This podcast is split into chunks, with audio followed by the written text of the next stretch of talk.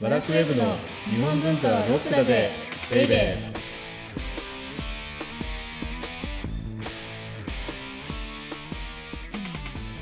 こんにちは。バラクウェブ編集長セバスチャン高木です。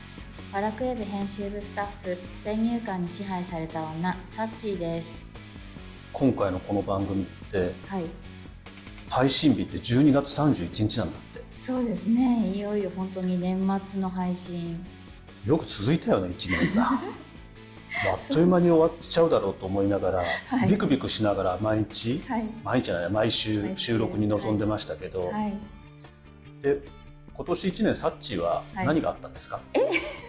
何がたまには私に振られると思ってなかったんで、ちょっと動揺します一年間のちょっとトーク能力をあの、どれぐらい向上したかっていうのをわあなんかい高木さんにあ高木さんにディスられることが減りましたよ私多分うん、なんかね人をディスるのってエネルギーがいる んですよ。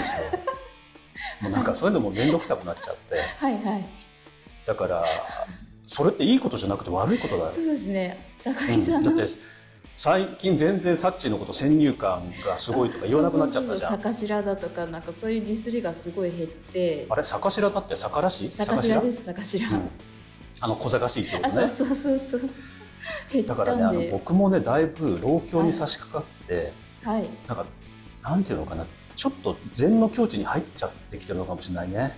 あそういうこともうあの自分にも他人にも関心がないっていうか、じゃあそれはうんいい意味では私は成長してるわけではなく高う木んさ全んくがそうそうそう そう僕が違う世界に、行っちゃったってこうとんですね、 涅槃で待つみたいな感じにねだからサッチーが自分は成長したとディスられてないから、成長したんだっていうのはそれまた先入観だっていうことですよね。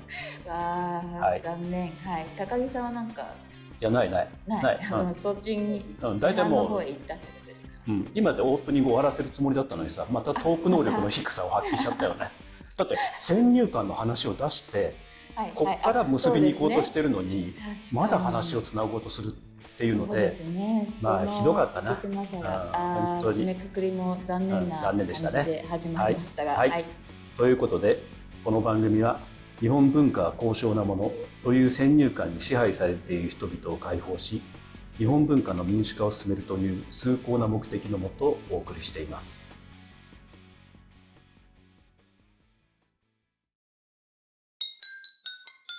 日本文化はロックだぜベイベー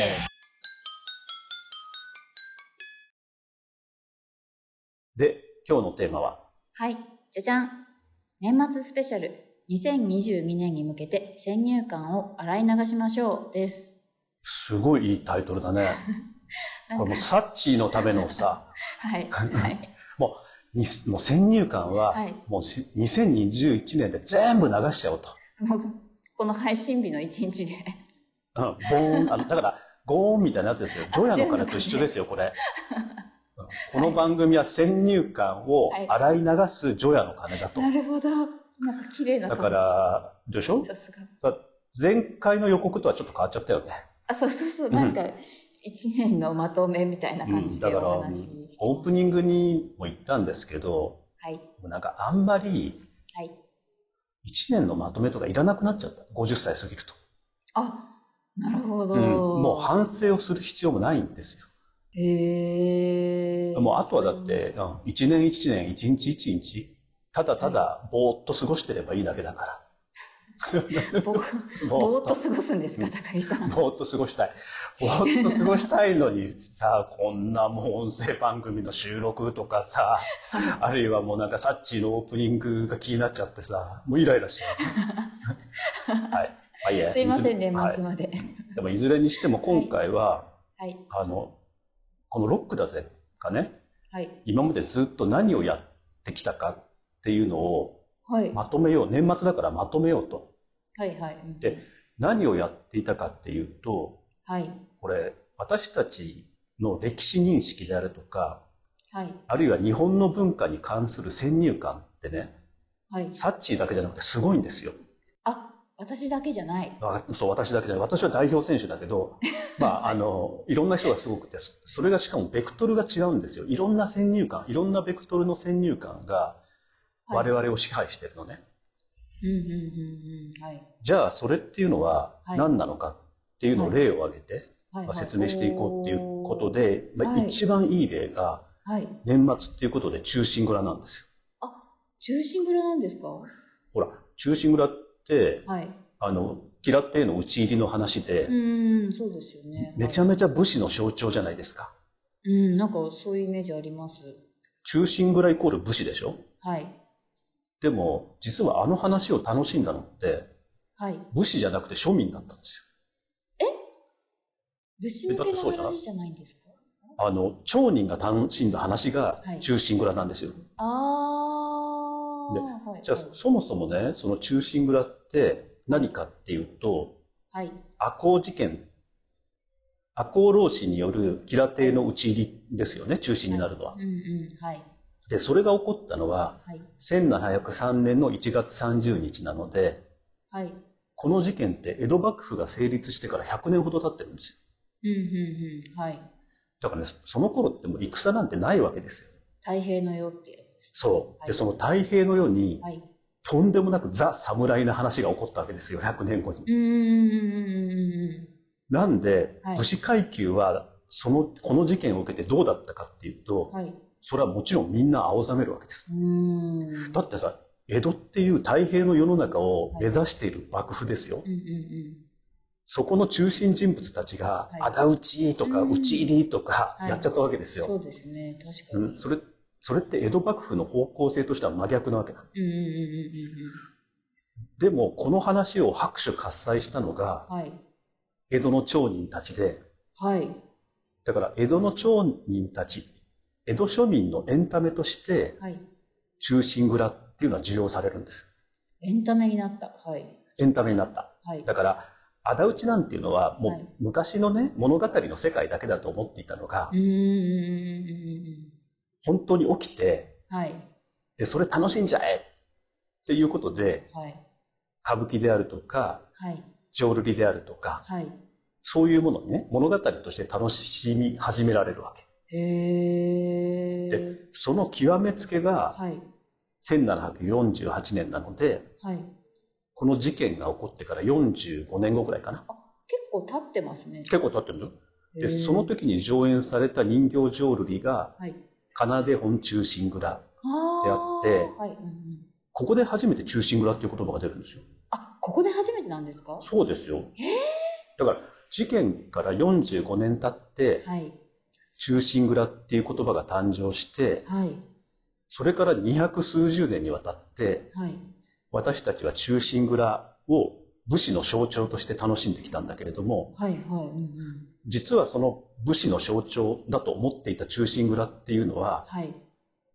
武士階級が起こした事件に、うん。江戸の大衆文化のパッケージをはめたものなんですうーよ。ん。だから武士なのにやたら人情であるとか、はい。はい。はい。義理義理とかあん中で出てくるでしょはい。だから義理と人情っていうのはもう江戸の町人文化であって、はい。その文化を江戸の武士階級の話にしちゃったっていうだけなんで、ああ、じゃあ町人の人たちが楽しめるように、ちょっとそういうふうに脚本書いたんですそね。うそうそうそう、脚本書いた。ああ。で、それを武士がやってるだけ。武士階級っていう役がやってるだけであって。うんうんうん、なるほど。でもね、最初に言ったけど、はい。私たちは武士とか侍っていうと年末になると中心蔵っっていうのを思い起こすわけじゃ思いん。ます、はい。で、あのドラマこそがうん武士の姿なんだっていうふうに思うわけじゃ。うんんうんうん思ってました。うん。でもあれ、武士の姿っていうか、外面が武士なだけで、だけで、うんうんはい、中身は江戸の町人の話なわけですよ。そっか。だから、すそごいれもバイアスがかかってるでし誤ょ。解してそまうしたそはいうそう。だから、こういう、これは、そのうんまあ、江戸の物語のうんうん作成においてバイアスがかかったっていう例なのね。はい、でも、こういうのって意外と多くて、例えばへー中心蔵なんかもそうでしょ。はい、で、同じ歌舞伎の演目に、義経千本桜っていうような舞台あーがあはっい、聞いたことありて、ます。はい。そうなんです。そうすると、義経イコール、まあ、善人みたいな描き方。まあ、あれちょろっとしか出ないんだけど、はい。っていうふうな描き方がされるんだけれども、はい。その鎌倉時代の話がうん。江戸時代に物語化されて、はい。その時の印象で我々はそれがあの文化の象徴だっていうふうに語っているケースって結構多いんですよ。へだからこれは、江戸物語文化におけるバイアスっていうことですよね。うんうんうん。なるほで、ど。それの象徴が忠臣蔵はい。であって、はい。今。私はサッチーからはい。忠臣蔵イコール侍文化っていう先入観を今、ひっぺがして、洗い流してやる、ゴーンって一つ鐘が鳴りました、今。一つ目。はい。一つ目。これあと107もやらないといけない の結構ありますよ。結構あるよね。はい。でも、さっき言ったように、いろんな形のバイアスがかかるって言ったじゃないうんうんうん。はい。じゃあ、えっと、以前紹介した、源氏物語の回ありましたよね。ああ、はい、ありましたね。あの源氏物語の回っていうのはどういうバイアスがかかってるかっていうと、はい。教科書教育におけるバイアスなんです教科書教育におけるバイアス。あよ。あ、なぜかとう。いうと、はい。私たちは教科書で平安時代イコール雅哀れうんうんうんうんで習いますよね。はい、そうですね。だから、源氏物語っていうのは、はい。平安時代後期に書かれたう、ん。非常に優雅で雅な平安貴族たちが織りなす恋の物語みたいな風にしか捉えないんですけれども、はい、最初そうでした。でも源氏物語ってそんなんじゃないじゃないですか。そうですね。なんか、政治ドラマだったとそうか。政治ドラマであって、歴史ドラマであって、恋愛ドラマである。うんで大人の男たちが、はい。まあ、こういう言い方するとすごくあの失礼な言い方になってしまうんですけれども、当時、平安貴族の男たちををも虜にした、うんドロドロした人間ドラマだったわけうですよ。ん。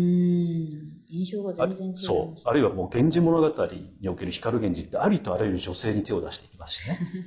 そうですね。で、もちろん不倫もありますし、はい。で、義理の母にも手出しちゃいますし。うんうんうんうんうん。だから、そういうものはでも教科書には載せないじゃないですか。そうですね。で教科書でこの話載ってたら、うん。 そら、みんな源氏物語読みますよ。確かに。はい。だけども、源氏物語はそういうような、ふわっとした雅なものっていうような先入観うを、ん。我々は教科書教育によって、はい。そういう先入観を植え付けられているので、うんうん。源氏物語を本当に一部分の目でしか楽しめない。うん、なるほど。っていうのが源氏物語ですよね。はい。まだあるんですかまだあります。もういっぱいあります。何でもありますから。はい。で続いてですね、浮世絵。うんうん。浮世絵これね、浮世絵は、うん、浮世絵は何かというと、はい。明治以降のはい。アート教育の先入観に我々は支配されているんですおー。ね。だから、浮世絵って絵ですよね。浮世絵は、はい、絵ですね。絵なので私たちはアートとして見ちゃうんですよ。今、はい。どうしても、んんんそうで美すね術館とかで見るものだから。うん、そうですね。で見てます。アート目線で見ると浮世絵って何が起こるかっていうと、はい。例えば、写楽であるとか、歌丸とか北斎っていう絵師の目線であるとか、はい。あるいは名作、富岳36景であるとうか、ーん東海道は53い次っていうアートとしての名作目線で見ちゃうんですけれども、はい。はい実は浮世絵っていうのはアートではなくて、あくまでもコンテンツビジネス、ビジネスなんうですよ。ん。うん、うん、うんだから、コンテンツビジネスとして浮世絵を捉えると何が起こるかっていうと、うん。はい。私たちが漫画であるとか、ゲームであるとか、そういうような大衆の欲求に応えたために、ああいう風に浮世絵って発展してきたと。うん、うん、うんうん。そうするとこれって、うん。えっと、名作であるとか絵師の系譜ではなくて、うん。実はコンテンツビジネスにおけるイノベーションの歴史なんですよね。はい、はい、はいあー。なので、浮世絵の回では、はい。イノベーションでたどる浮世絵っていうことで、うん、うんアート教育における先入観っていうのをひっぺがしたと。なるほど。まあ、こうやってね、いろいろあって、はい。最後に、はい、今ですね、国立近代美術館で民芸の100年展ってやってますよね。ああ、はい、やってますね。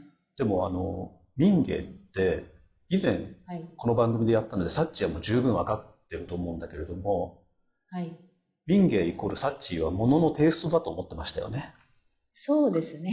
なんか、ほんわかしたふわっとふわっとした、はい、ふわっとした。あはい、の意識の高い意識高い系の方々がはい、ちょっとまたディスり始めてる全方位に向けてディスり始めて るねいや意識高い系の方々がはい、集めるようなはい、素朴なはい。もののテイストうんうんうんうん。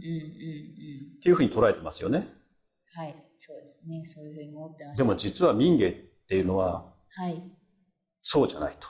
うん。そんなものじゃないぞと。はい。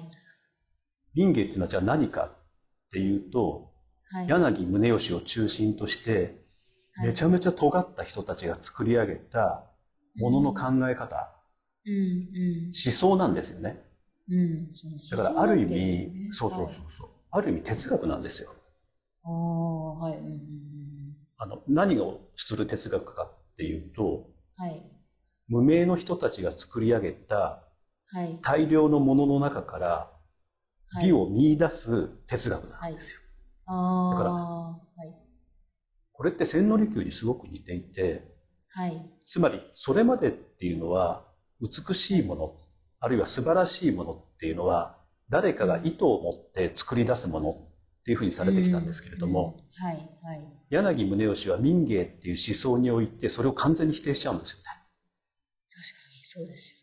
そう、はいもう美しいっていうものはどっかにあるんだと。うん。うん、すでにあるで。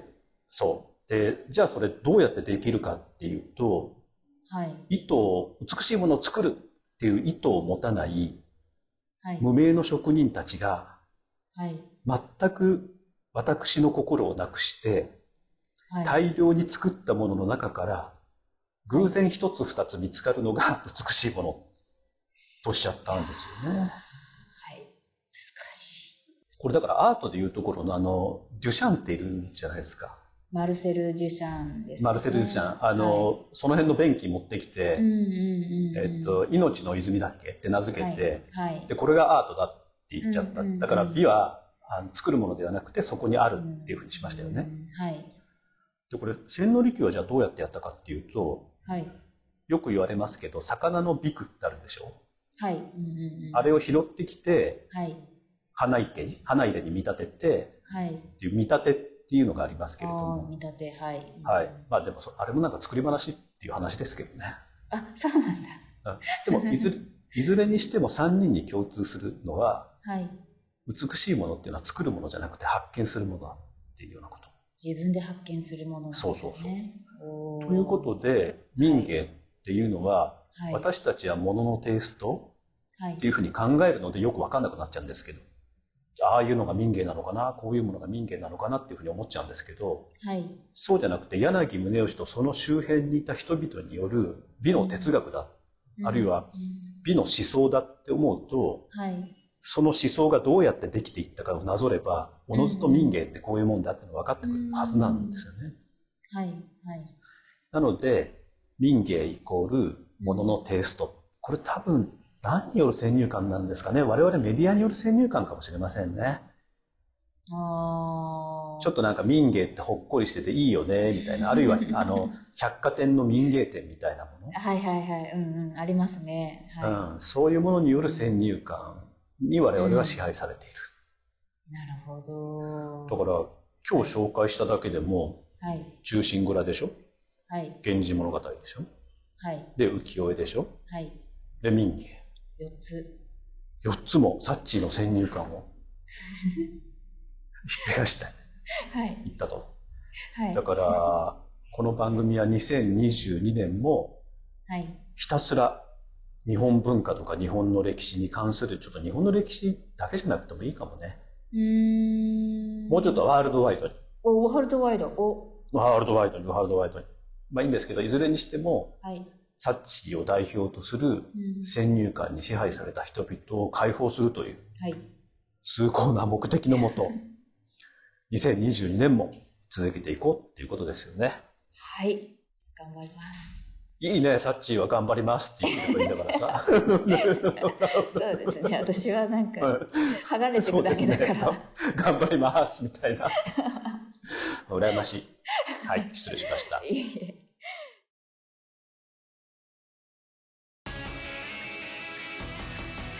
日本文化はロックだぜベイベー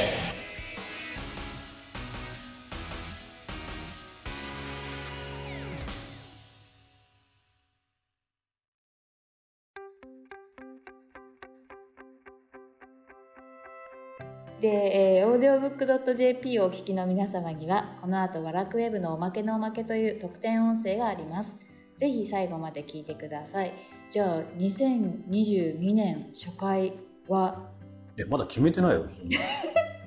そんなあ、でもね、はい予定としては、はいあの、江戸の、はい江戸の文学を変えたはい三大作家に迫る。おー三大作家井原西閣鶴、近松門左衛門、そこで松尾芭蕉も入れるかな、ここに。おー結構ビッグネームそうそう、この3人が江戸前期はいにおいて、うんその後の江戸の文学の流れを作った3人なんですよ。へえで、その3人終わったら、はい江戸の後半に江はい戸文学の流れを作っちゃった3人みたいなんです、うんうんうんうんっていうのをやってみようかなうんはいまあ変わるかもしれないあ変わるかもしれませんはかいもしれないねはい、ですね。